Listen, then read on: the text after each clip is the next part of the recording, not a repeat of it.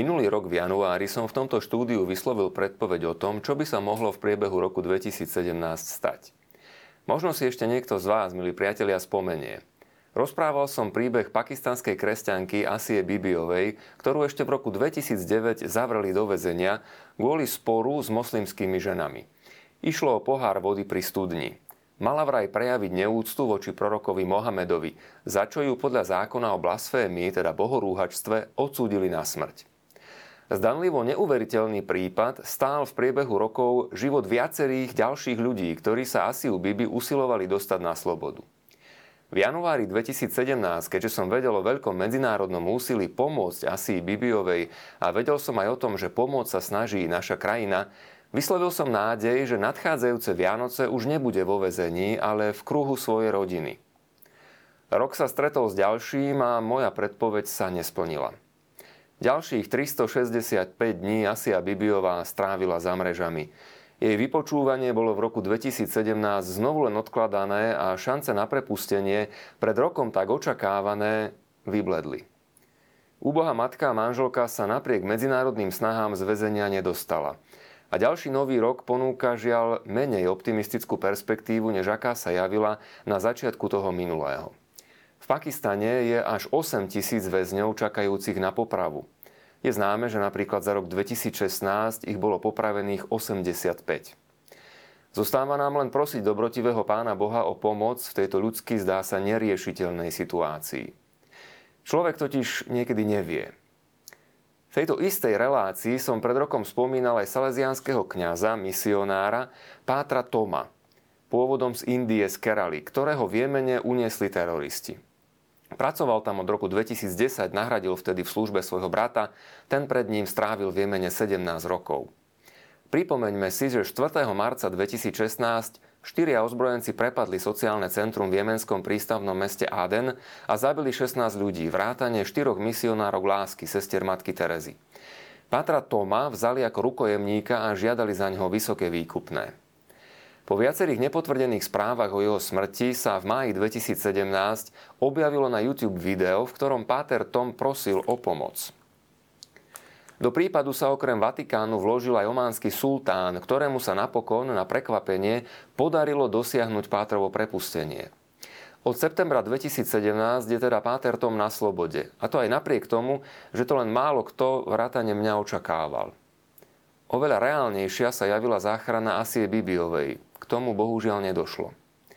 V zásuvke mám ešte odložený aj vianočný pozdrav maronického biskupa Damasku Samira Nasara, ktorý som tu v štúdiu čítal v januári 2017 o malom dieťati Ježišovi narodenom v Maštali, ktorému však sírske deti môžu tak trochu závidieť, lebo mal aspoň žijúcich rodičov, aj keď jeho osud bol v ohrození.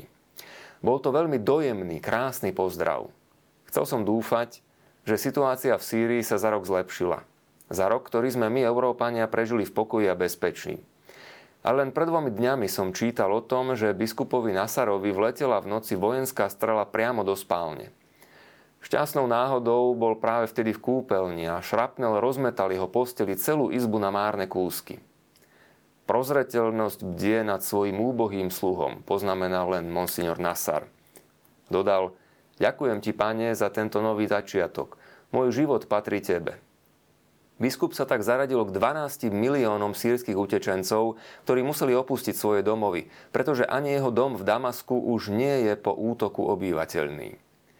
Násilie však počas uplynulých sviatkov nesúžovalo len sírskych kresťanov. V Káhire v Egypte zastrelili pred kostolom svätého Menasa 8 veriacich a jedného policajta. V Kinshase v Konžskej demokratickej republike bolo na konci minulého roku zabitých 8 ľudí, množstvo ďalších zranených, kňazi pozatýkaní a zhromaždenia veriacich rozohnané slzným plynom. V Omoku v Nigérii zastrelili 17 kresťanov, ktorí sa vracali z novoročnej bohoslúžby. V severo-nigérijskom Gambore sa odpálil samovražedný atentátnik, okrem seba zabil ďalších 10 ľudí. Počas Vianoc zabili aj kňaza na Haiti a v Indii zasa museli kresťania čeliť cez sviatky desiatkam nenávistných útokov. Americká organizácia Open Doors, ktorá už od roku 1992 monitoruje prenasledovanie kresťanov vo svete, vo svojich štatistikách hovorí, že vyše 200 miliónov veriacich sa vo svojom prostredí stretáva s intoleranciou alebo otvorenou diskrimináciou, s prenasledovaním. Znamená to, že jeden z 12 kresťanov na svete čelí nejakej forme prenasledovania. Ak by sme sa domnievali, že celková situácia sa posúva k lepšiemu, boli by sme bohužiaľ ďaleko od pravdy. V rebríčku 50 najhorších krajín na život pre kresťanov už od začiatku vedenia tejto štatistiky suverénne stojí na čele Severná Kórea. Podľa odhadov tu žije asi 300 tisíc kresťanov. Celková populácia krajiny je 25 miliónov. Takže ich počet, počet kresťanov je relatívne malý. Ale aj z týchto odhadovaných 300 tisíc je 50 až 70 tisíc v pracovných táboroch. Jediné prípustné náboženstvo je totiž uctievanie lídra Kim Jong-una. Režim využíva klasický nástroj. Vytvoril Korejskú kresťanskú asociáciu, aby pred svetom demonstroval fiktívnu náboženskú slobodu. V skutočnosti sa však kresťania nemôžu stretávať nikde inde, len tajne v prírode, mimo miest, kde si pri rieke či pod lesom. Kresťanskí misionári bývajú rýchlo odhalení, vyhostení alebo poslaní rovno do pracovných táborov. Jedinou možnosťou ohlasovania je rozhlasové vysielanie, ktoré sa šíri z Južnej Kórei a pašovanie materiálov na CD, USB kľúčoch alebo SD kartách. Z krajiny však prichádzajú aj správy o popravách kresťanov na kríži, o vyhľadovaní na smrť, či dokonca zámernom prejdení valcom a tak ďalej. Podobne Afganistan. Neuznáva kresťanstvo ako prípustné náboženstvo pre svojich obyvateľov. Odpadnutie od moslimskej viery je považované za hrdelný zločin.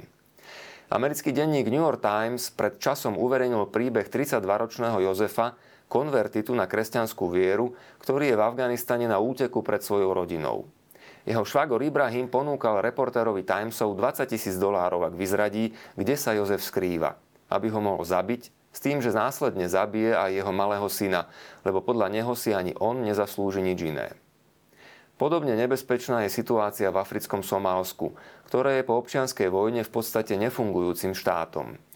Monsignor Giorgio Bentin, apoštolský administrátor Mogadišu, hovorí, že sláviť Svetu Omšu môže len v jedinom kostole v celej krajine, v čiastočne autonómnom regióne Somaliland, kde sa v meste Hargeysa nachádza posledný chrám, zasvetený svetému Antonovi Paduánskemu. Na bohoslužbu však príde maximálne 10 ľudí a podľa apoštolského administrátora je slávenie za každým vysoko rizikové. On sám žije v Džibuti, bývalej francúzskej kolónii, kde má církev slobodu. V krajine však pribúda čoraz viac mešít financovaných peniazmi nalievanými zo Saudskej Arábie. Aj do katolických škôl, o ktoré sa stará zhruba 30 misionárov, chodia v podstate iba moslimskí žiaci. Podobne v Sudáne do kresťanských škôl chodia skoro len moslimovia.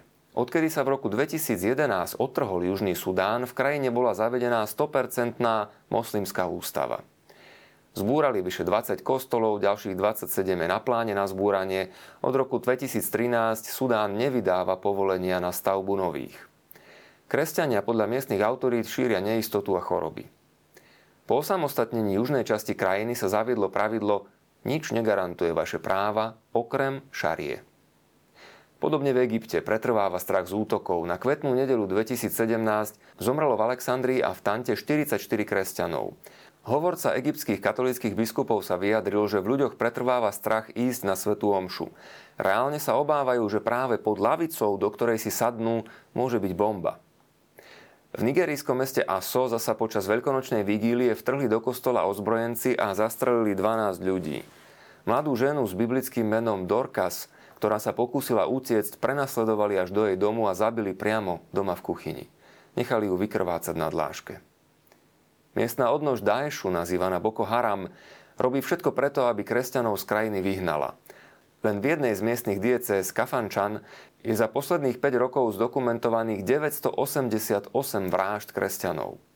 Takmer 1,8 milióna ľudí v krajine bolo nútených utiecť zo svojich domovov. Nedobrá je situácia pre kresťanov aj v Indii. Od roku 2014, kedy tam zvíťazila pravicová strana Baratia Janáta, ktorá budúcnosť krajiny spája výlučne s hinduizmom, pribúdajú prípady násilnosti voči kresťanom aj preto, že väčšina z nich zostáva bez potrestania. Len v čase od januára do mája 2017 došlo k 316 incidentom, čo je viac než za predchádzajúci rok dohromady. Kresťanom v mnohých obciach odopierajú prístup k ríži, pšenici, cukru alebo iným potravinám na prídel a hinduisti im dokonca odmietli predať aj vodu, ak sa nezúčastnia na ich náboženských sláveniach. Podobne v Číne sa kresťania netešia dobrým podmienkam, hoci oficiálne je tam sloboda vierovýznania garantovaná. Od čias, keď sa prezident Xi Jinping vyjadril, že kresťanstvo je formou zahraničnej infiltrácie do krajiny a náboženský život je treba počinštiť, teda oslobodiť do zahraničnej kontroly, čelia katolíci veľkému tlaku. V provinciách Henan a Anhui odstránili množstvo krížov a došlo aj k útokom na majetok kresťanov. Čínsky biskup Peter Shao Zumin, ktorý bol ustanovený za koadjútora, teda nástupcu biskupa vo Venzu, s automatickým právom nástupníctva, nemôže dodnes prevziať svoj úrad. Keď zomrel biskup Wei Fang ešte v septembri 2016, úrady koadjútora naložili do auta a zobrali na výlet. Prepustili ho po mesiaci. Toto sa opakovalo niekoľkokrát, vždy keď sa pokúsilo prevzatie úradu. Hlavným problémom bolo samozrejme jeho spojenie s Vatikánom a deklarovaná vernosť svetému otcovi. Keď som o tom čítal, spomenul som si na hongkongského kardinála Zena, ktorého som boľa kedy mal to šťastie navštíviť, sprevádzajúc pána kardinála Tomka.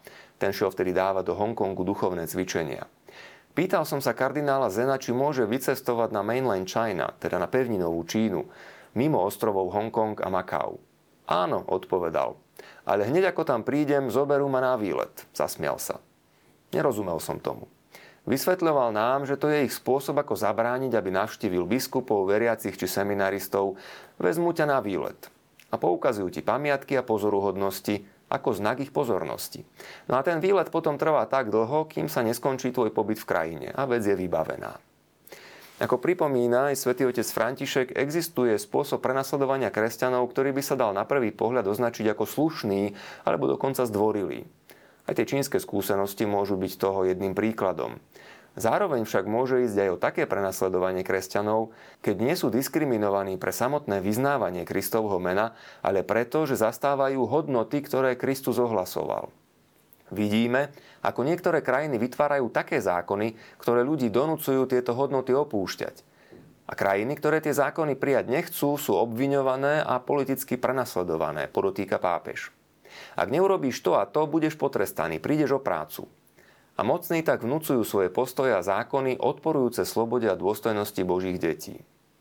V máji minulého roku švédske pôrodné asistentky Elinor Grimmark a Linda Steen po namáhavom zápase prehrali súdny spor so svojimi zamestnávateľmi. Tí prepustili, pretože odmietli vykonávať potraty. Odmietli zvrátenú voľbu. Buď budeš asistovať pri potratoch, alebo si hľadaj inú prácu. A pre svoje rozhodnutie hľadali oporu na súde. Márne.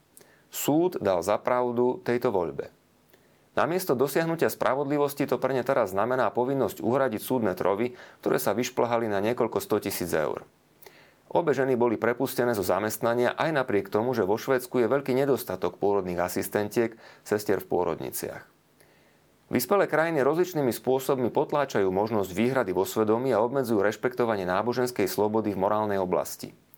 Podobne ladený je aj minuloročný francúzsky zákaz webových stránok, ktoré ženy odhovárali od potratu. V prípade, že tieto stránky nemajú hneď v úvode zadefinované, že sa hlásia k hnutiu pro-life, musia byť zrušené. Francúzske úrady totiž zistili, že vyhľadávanie prostredníctvom služby Google ženy niekedy priviedlo na stránky, ktoré podávali informácie o potrate z hľadiska kresťanskej viery a ponúkali alternatívu skôr než na stránky ministerstva, ktorých posolstvo je v tomto ohľade jasné. Mon corps, mon choix, mon droit. Moje telo, moja voľba, moje právo. Teda, zabiť dieťa je moje právo, vedie v mojom tele. Podávanie informácií o tom, že existujú aj iné možnosti a odhováranie žien od vykonania potratu sa vo Francúzsku môže pokladať za morálny a psychologický nátlak na ženy, ktorý je však podľa zákona neprípustný. Z toho istého dôvodu sú v krajine zakázané aj protesty pred potratovými klinikami. Také podujatie ako 40 dní za život by sme dnes vo Francúzsku veľmi ťažko organizovali. Podobne zdvorilé reakcie na katolické postoje prichádzali minulý rok aj zo Španielska, napríklad z Granady. kde sa arcibiskup Francisco Javier Martinez vo februári 2017 odvážil kriticky vyjadriť k téme gender ideológie a jej zavádzaniu do škôl. Aktivisti na ňo v zápäti podali žalobu za nenávistné prejavy voči osobám LGBTI.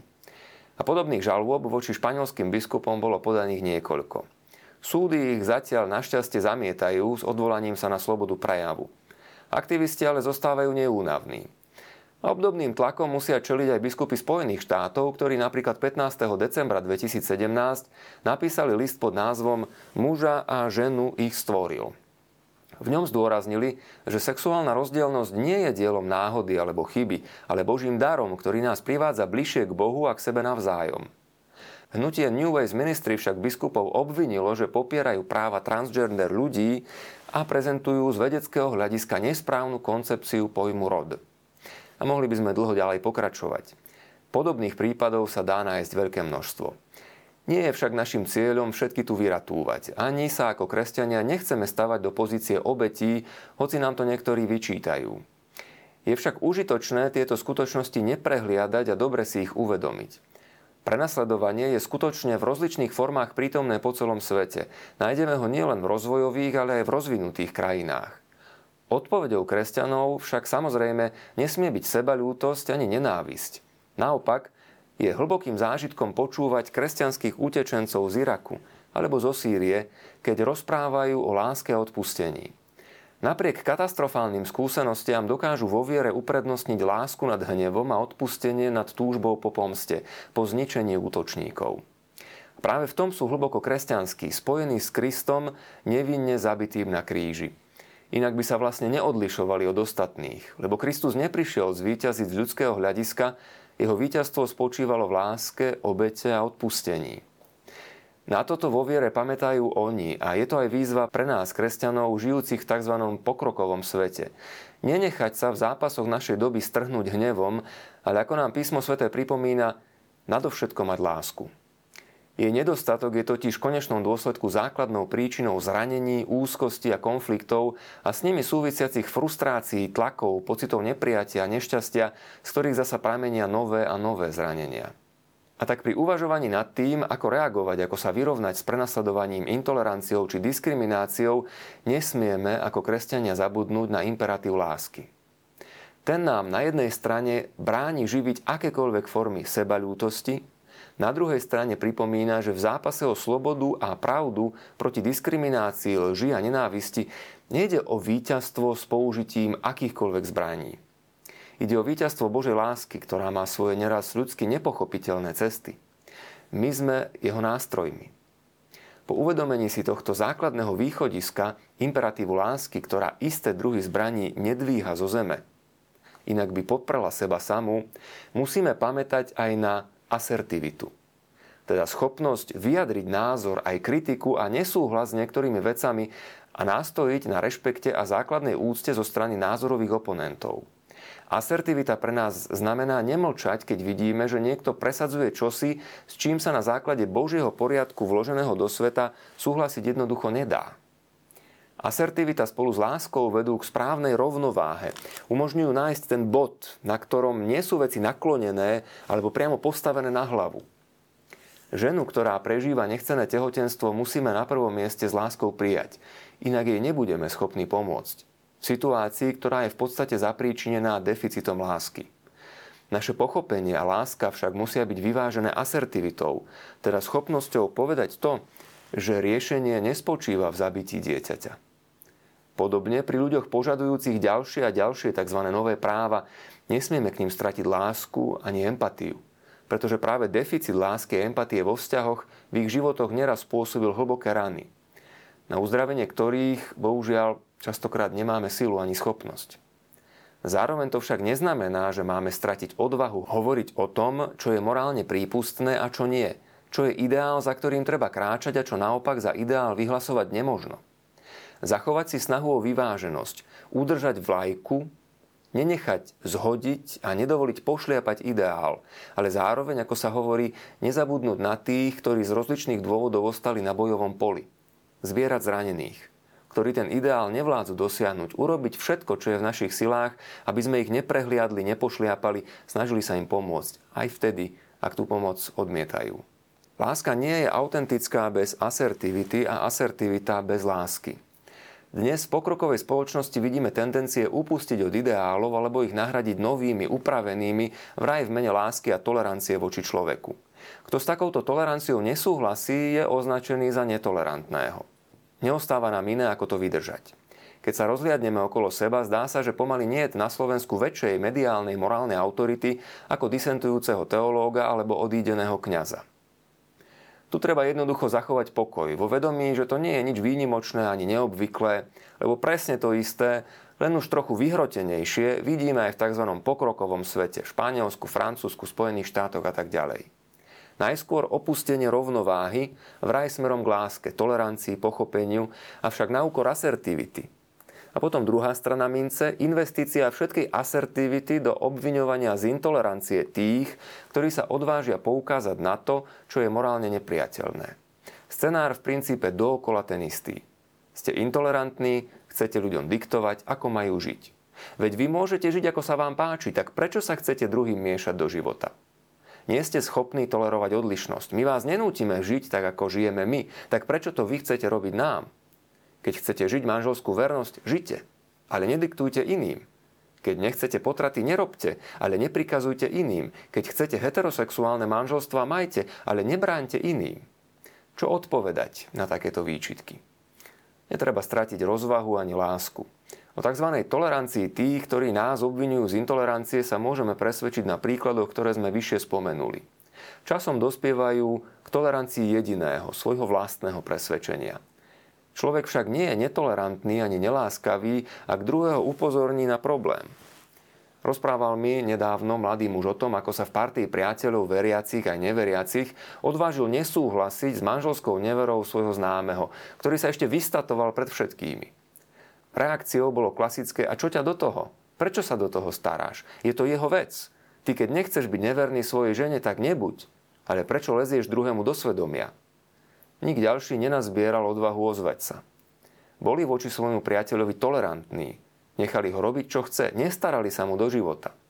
Keď počase prišiel a nadával, že ho podviedla jeho žena, pokývkávali hlavami a pohoršovali sa na tom. Milí priatelia, to posledné, čo by mal kresťan robiť, je zbytočne pchať nos do cudzích vecí. S tým úplne súhlasím. Keď však vidím a počujem, že niekto robí morálne chybné rozhodnutie, mám vo svedomí povinnosť nemlčať nepovedať ani slovo, tolerovať takéto správanie, to nie je rešpekt ani skutočná tolerancia. Pripomína mi to trochu situáciu, ktorú mi opisoval jeden známy.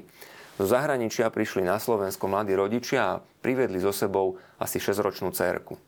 Pri spoločnom stolovaní sa starí rodičia s prekvapením pozerali, ako vnúčka siaha domy s rukami a vyberá si, čo sa jej zapáči a strká si to priamo do úst.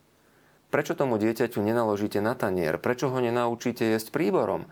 Pýtali sa zaskočení starky. Už predsa nie je batoľa. Rodičia zareagovali s kľudom Angličana. Nebudeme ju nútiť, nech robí, čo chce a ako chce. Ona sama sa musí rozhodnúť, že je dobré dať si na tanier a jesť príborom ako ostatní. Ak to sama bude chcieť, potom ju to naučíme. Mene slobody a tolerancie. No ale aj tu sa rovina nakláňa na jednu stranu lásky, ale bez asertivity. Aké budú následky? Zachovať rovnováhu, nestratiť zo zreteľa mieru, teda ten pomyselný stred, na ktorom to celé stojí. Ak sa niekto nechce umývať s tým, že on to nepotrebuje, veď on nesmrdí, tak nie je prejavom tolerancie zadržiavať dých. Radšej ani neotvárať ústa, nič nepovedať, len aby sme sa ho náhodou nedotkli. Nenechajme sa zastrašiť obvineniami z intolerancie.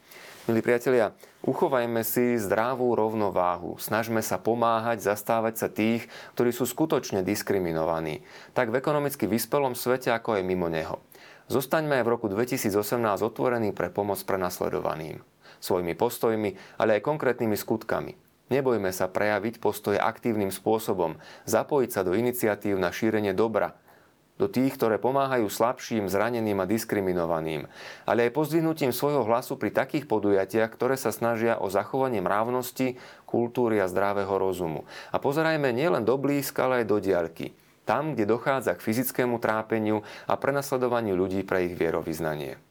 Od minulého roka máme na Slovensku pobočku pápežskej nadácie Aid to the Church in Need, u nás známu pod menom Kirche in Not, Cirkev v núdzi. Roky pomáhala aj nám a stále pomáha kresťanom v núdzi na celom svete. Pozývam vás, milí priatelia, aby ste venovali pozornosť jej aktivitám na webovej stránke acn.slovensko.org. Osobitným spôsobom projektu Z ruín k domovu, ktorého podstatou je snaha pomôcť irackým kresťanom začať nový život vo svojej krajine. Pred pár týždňami bola na Slovensku reholná sestra, lekárka Larsa Rosemary a rozprávala o tom, čo sa deje v Iraku. Ak ste ešte nemali tú možnosť, pozrite si na internete jej rozprávanie aj ďalšie príbehy z nenivských plání, ktoré sa pápežská nadácia pokúša obnoviť. Sú to obdivuhodné vzácne svedectvá. Milí priatelia, čas, ktorý máme k dispozícii, sa naplnil. Na Prahu začínajúceho roku sa tentokrát neodvážim vyriekať predpovede. Tie minuloročné sa mi bohužiaľ nesplnili. Asia Bibi zostala vo vezení. Namiesto toho sa s pokorou za ňu modlím. A prosím aj vás o modlitbu za Asiu, aj za všetkých prenasledovaných. A o to, aby sme si v celom novom roku uchovali otvorené srdcia pre tých, čo znášajú prenasledovania pre vieru. Prajem vám všetko dobré a dovidenia.